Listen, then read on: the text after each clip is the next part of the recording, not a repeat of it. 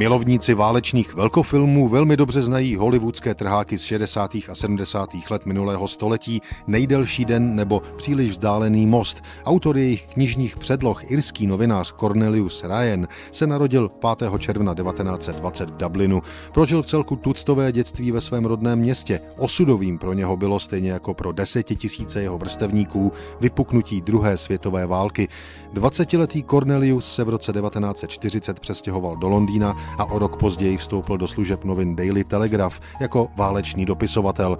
Reportáže nepsal od stolu v zázemí, naopak neváhal riskovat přímo v boji. Zúčastnil se celkem 14 náletů na Německo na palubě amerických bombardérů, poté se připojil ke třetí armádě generála Petna a její akce spravodajsky pokrýval až do konce války. Ten pak strávil jako dopisovatel na Tichomořském bojišti.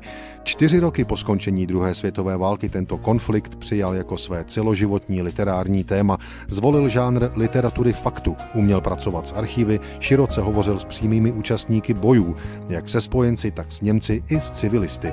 V roce 1959 Cornelius Ryan vydává knihu Nejdelší den, která vypráví o spojenecké invazi do Normandie.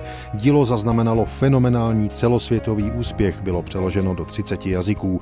Další jeho vynikající prací byla Poslední bitva popisující v širších souvislostech pád Berlína na jaře 1945 i zárodky příští studené války. Kniha vyšla v roce 1966. O osm let později následoval další bestseller Příliš vzdálený most o nevydařené spojenecké operaci Market Garden. Ryanovy knihy se staly i předlohami pro hollywoodské válečné velkofilmy. Filmové drama Nejdelší den šlo do kin v roce 1962 a získalo Oscary za nejlepší vizuální efekty a kameru.